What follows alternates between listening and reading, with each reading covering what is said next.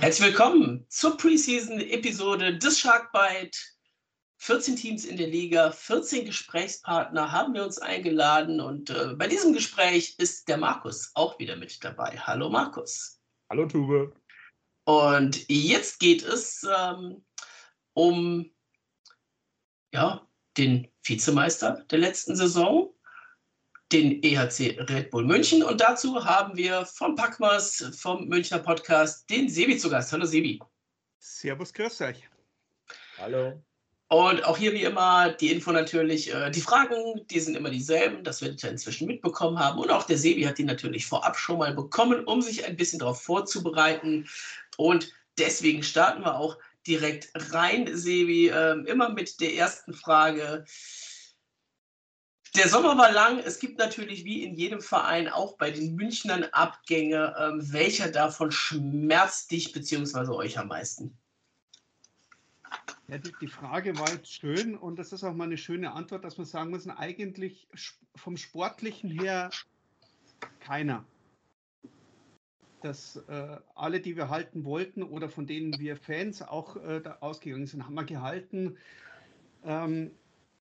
Manche hätten gesagt Gogula, aber Gogula, ja, der hat einen guten Punkteschnitt gehabt, aber der hat bei uns nie so den Schub ins Team reingebracht, den wir uns erhofft hätten von ihm und den er auch hätte zeigen können, als einige verletzt waren. Dem her war es nicht. Haukeland wäre es gewesen, wenn Niederberger nicht verpflichtet worden ist. Also Haukeland gegen Niederberger tauschen war eigentlich an der Stelle auch eine Verbesserung. Und wenn ich dann überhaupt einen Spieler nehmen muss, der uns schmerzt, dann ist es wirklich Frankie Mauer, weil, ja gut, ich meine, der war bei allen drei Meisterschaften dabei, der war jetzt die letzten Jahre immer eine Konstante in der Mannschaft und das eine oder andere Mal auch für ein richtig schönes Tor, wie eben auch so Richtung Olympia noch in Erinnerung. Also, wenn dann Frankie Mauer. Wir gucken nochmal drüber. Ein paar sind es ja gewesen, ein paar hast du auch schon genannt. Hendrik Haukeland, Daniel Fiesinger im Tor, Andrew O'Brien und Andrew McWilliam in der Verteidigung. Und dann im Sturm noch Elias Lindner, Basti Eckel und eben die genannten Gogula und Mauer. Und zwei Worte noch dazu. Gogula wundert mich jetzt von deiner Beschreibung her nicht so wirklich. Das, würde ich sagen, ist genau das, was man eben aus Köln auch schon mal gewohnt ist von ihm. Und Frankie Mauer nach Berlin ist damit der erste Spieler, glaube ich, in der DEL, der die Möglichkeit hat, mit den drei großen Vereinen seinerzeit Meister zu werden. Er wäre nicht der Erste, der mit drei unterschiedlichen Vereinen Meister wird. Ich glaube, das hat Markus Jocher schon geschafft. Aber er wäre dann auf jeden Fall derjenige, der es wirklich jeweils mit dem Verein geschafft hat, der zu dem Zeitpunkt eben wirklich Top of the Pops in der Liga war. Ja, probieren darf er es ja.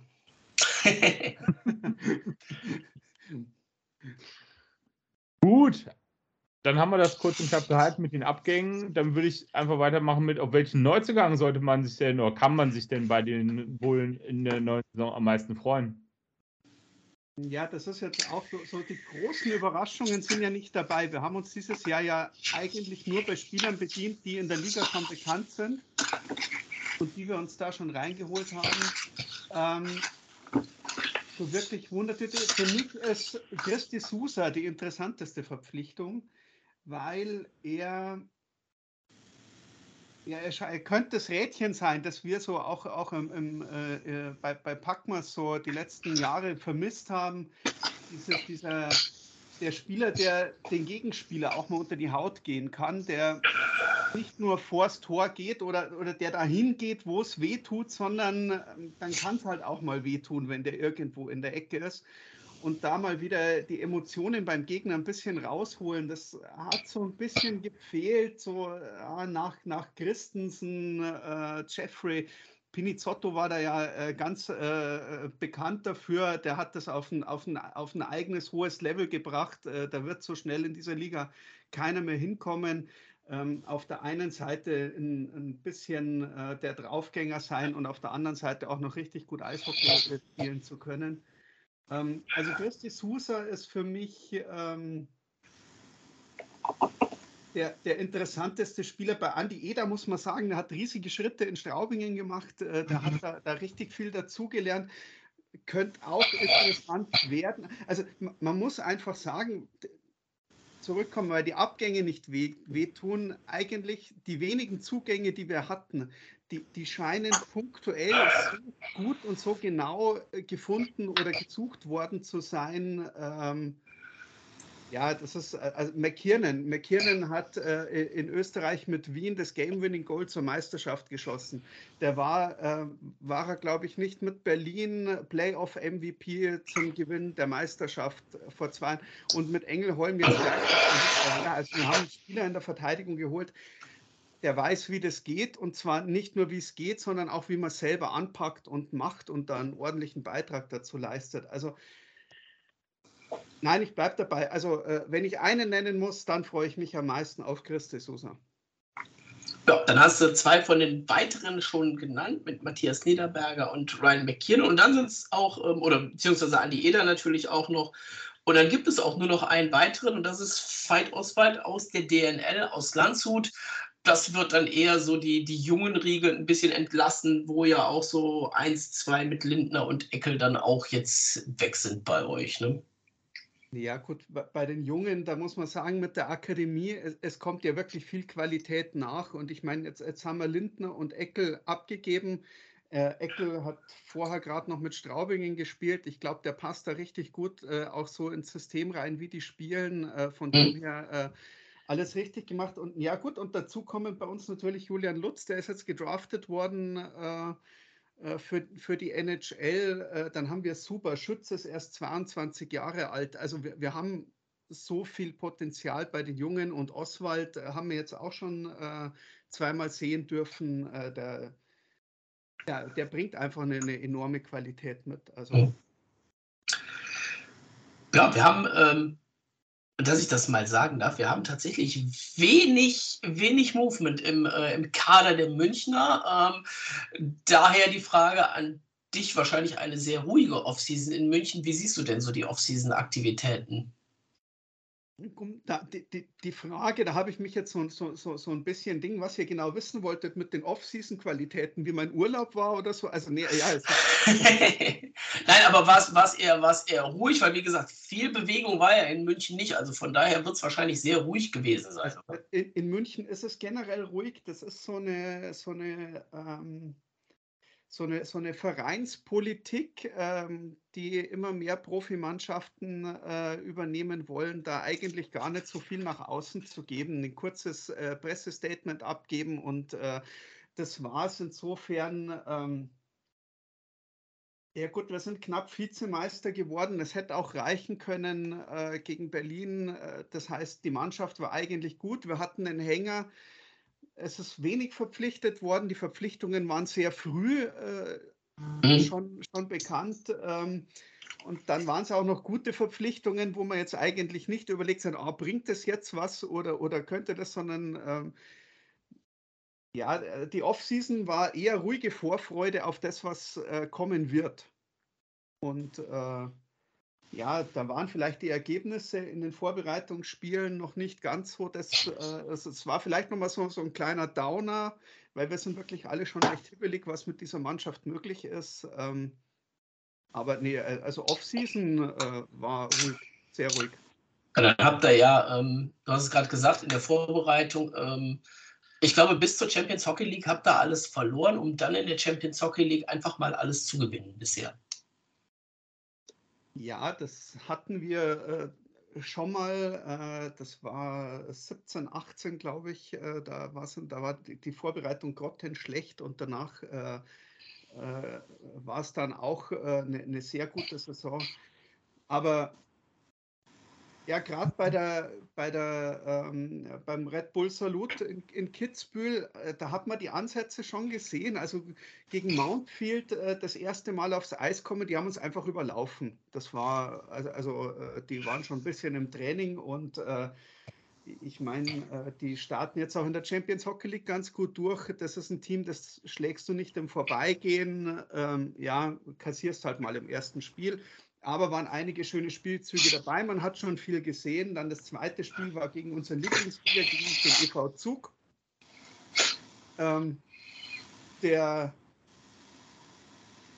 Die haben auch gut losgelegt, haben halt einige Kontertore geschossen und danach hat man aber gesehen, dass wir das Spiel im Griff hatten. Mit der Schlusssirene des 5-4 und wären dann noch 30, 40 Sekunden auf der Uhr gewesen, hätten wir das auch noch ausgeglichen, so wie wir es gegen Zug halt immer machen am Ende. Aber war ein Vorbereitungsspiel, da ging es um nichts. Das war gut. Also man hat in der Vorbereitung gesehen, die Neuen müssen sich noch ein bisschen einfinden und dann starten wir los. Und das haben sie jetzt in der CHL jetzt in 4 Spielen stark bewiesen. Hm. Aufpassen muss man, wenn man so einen Schlendrian reinkriegt, wie jetzt gegen Rapperswil. Das waren 6 Minuten. Auf einmal bist halt irgendwo nicht mehr vorne, sondern bist halt 2, 3 Tore hinten. Aber da sind wir wieder beim EHC der Vergangenheit. Was sind schon 2 Tore hinten, wenn noch ein Drittel zum Spielen ist? Also das ist so viel Selbstvertrauen und Zuversicht ist wieder da, um da nicht zu nervös zu werden. Das klingt ja schon wieder beängstigend, aber da kommen wir, glaube ich, gleich noch zu, wenn wir den Blick auf Donnerstag richten. Dann gibt es doch jetzt mal 3 Thesen zu den Bullen für die kommende Saison. Ich hau jetzt einfach mal 3 Sachen raus und ich hoffe, es passt. Wir werden ein EHC München sehen, ähnlich 2020, genauso dominant wie 2020 und diesmal aber inklusive der Playoffs. Da bin ich mir ganz sicher, die wollen wir wieder haben. Meine zweite These ist, weil es wieder an der Zeit ist, München wird diese Saison einen Wettbewerb gewinnen. Entweder die DEL oder die CHL. Ich glaube nicht, dass es für beide reicht.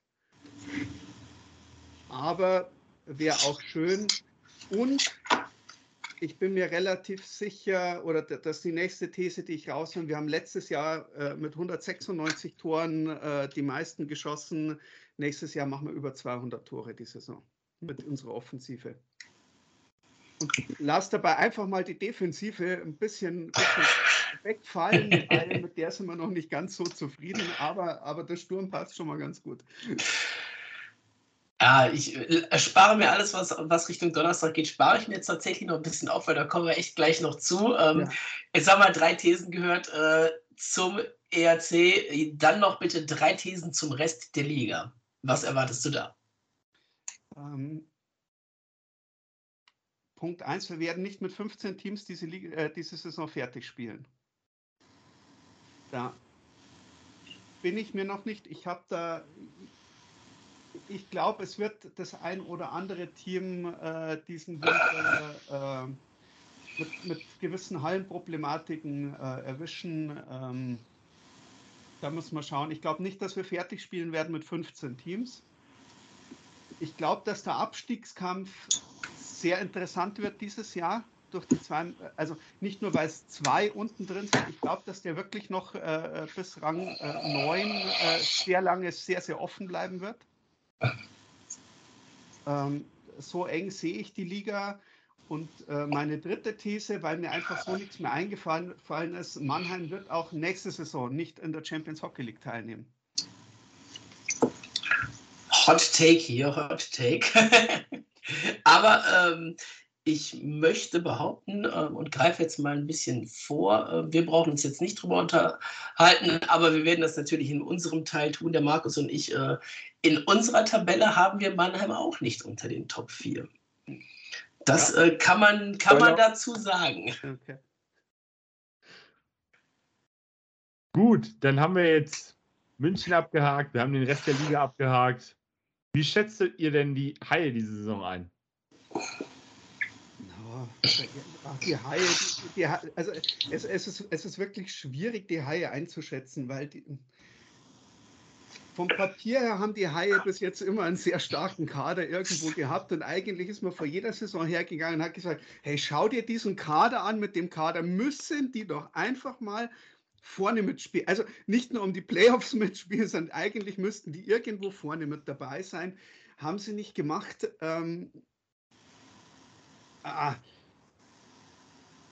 Gut, man muss sagen, defensiv scheint ihr echt gut aufgestellt zu sein. Also ihr habt einige super Verteidiger geholt, die, ich sage jetzt mal, wieder mal auf dem Papier und von den Statistiken her sehr vielversprechend sind. Einen sehr interessanten Transfer habt ihr gemacht mit Oleg Schilin, finde ich, im Tor.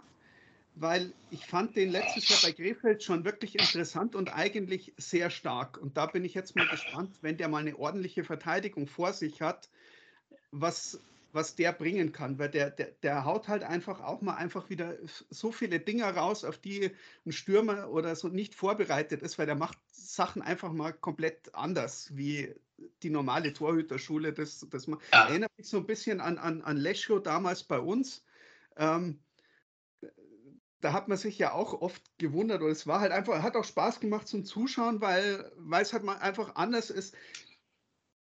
Du weißt nicht, okay, gut, der fährt jetzt da rein, dann wird der Torhüter wahrscheinlich das und das machen. Nein, der macht verrückte Sachen und irgendwie, da freue ich mich schon drauf. Und dem wünsche ich jetzt auch, dass er eine ordentliche Defensive hat und nicht das, was er in Krefeld hatte letzte Saison. Und da könnte ich mir vorstellen, dass die Haie wenigstens defensiv sehr, sehr gut aufgestellt sind.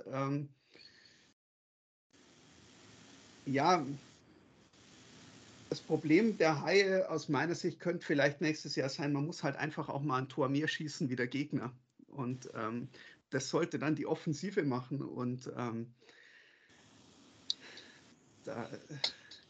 das sehe ich, da habt ihr so ein recht...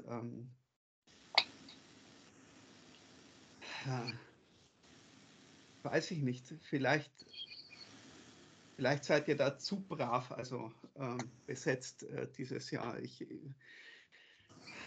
Da kommt mir jetzt keiner in den Sinn, wo ich sagen muss, okay, im Sturm, das könnte jetzt einer der Top-Spieler dieser Liga sein oder wenigstens einer, der wirklich so rausragt,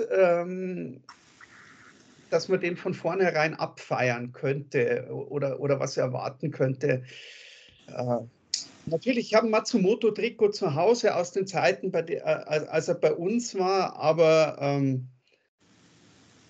der macht es halt gern alleine und Kamera kennt man ja aus der Liga und Ding, das ist schon was.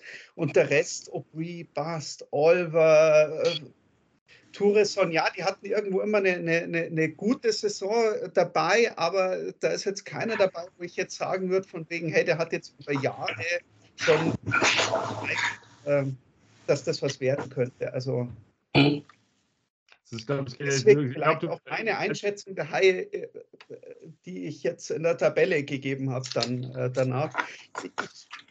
Ich glaube nicht, dass es sportlich so viel weiter nach oben geht in den letzten Jahren für die Kölner Haie.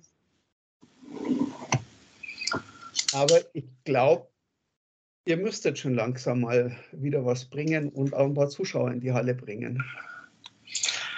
Ja, das wird bei dem Spielplan, den wir haben, sowieso ein Thema. Lassen wir den Schnitt mal außen vor. Mit 3 Stadionspielen wirst du den Schnitt wahrscheinlich am Ende ein bisschen schöner kriegen, als er wirklich ist. Aber eben nicht so schön, wie er sein könnte. Und gerade mit so vielen unter der Woche Spielen, wie wir dieses Jahr haben, gerade an Heimspielen, wird das echt schwierig werden.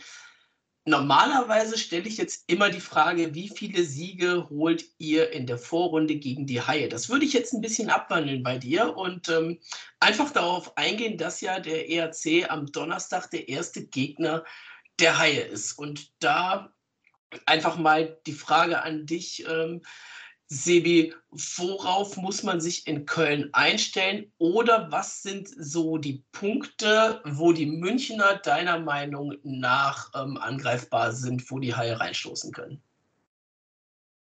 Jetzt unsere Konteranfälligkeit haben wir behalten. Also ich würde jetzt mal sagen, wer tief drin steht und konsequent verteidigt, braucht halt dann noch 2, 3 schnelle Stürmer,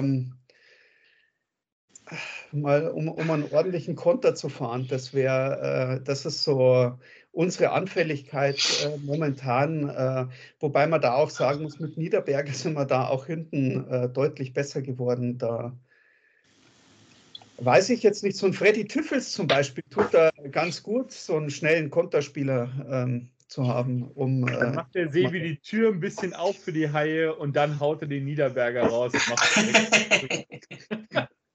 Nein, ja, es ist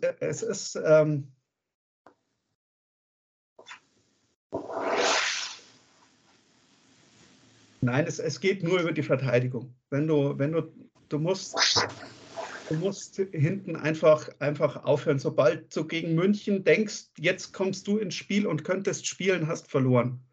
Also das ist...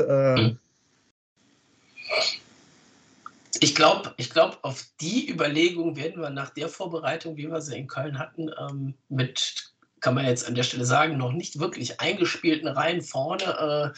Auf die Idee werden wir, glaube ich, am Donnerstag nicht kommen, irgendwo das Spiel machen zu wollen, auch wenn es zu Hause ist. Also von daher, wenn man momentan so den Lichtstreif sieht, Markus, dann vielleicht da, ne? Ja, definitiv. Also auf der einen Seite, klar, sollte man nicht auf den Gedanken kommen, versuchen mit München mitzuspielen. Ich glaube, das haben auch die letzten Jahre gezeigt, immer wieder, wenn man versucht hat, mit München mitzuspielen, ist das in der Regel schiefgegangen. Ich glaube, dann können wir wieder darauf zurückgreifen, wir haben eben mit den Augsburgern ja gesprochen, die haben es ja eigentlich immer gerne vorgemacht, wie es dann gegen München laufen kann.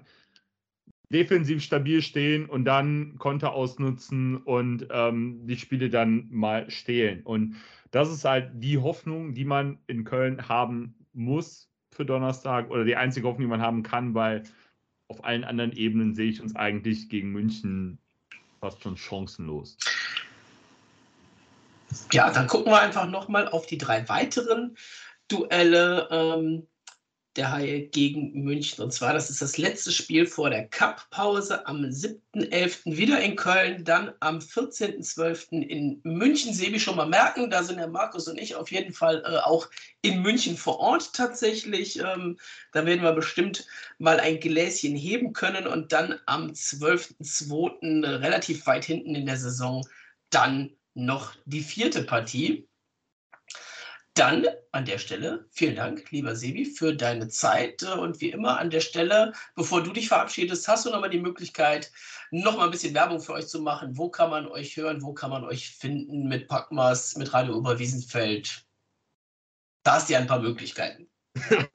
Ja, wie gesagt, hören auf Packmas kann man uns unter allen gängigen Podcast-Apps und Programmen, die so angeboten werden, übers Fanradio natürlich alle Spiele der Münchner live, alle DEL-Spiele bringen wir für alle, die nicht auf Magenta zuschauen können oder irgendwo und ansonsten, ja, das übliche Insta, Facebook, wir sind überall, wir sind einfach überall dabei und ja, am Donnerstag wird es auch ganz spannend, ich darf zwar nicht mitfahren, aber der Egel zum Beispiel ist in Köln und genau, dann könnt ihr euch vielleicht auch mal so noch ein bisschen austauschen.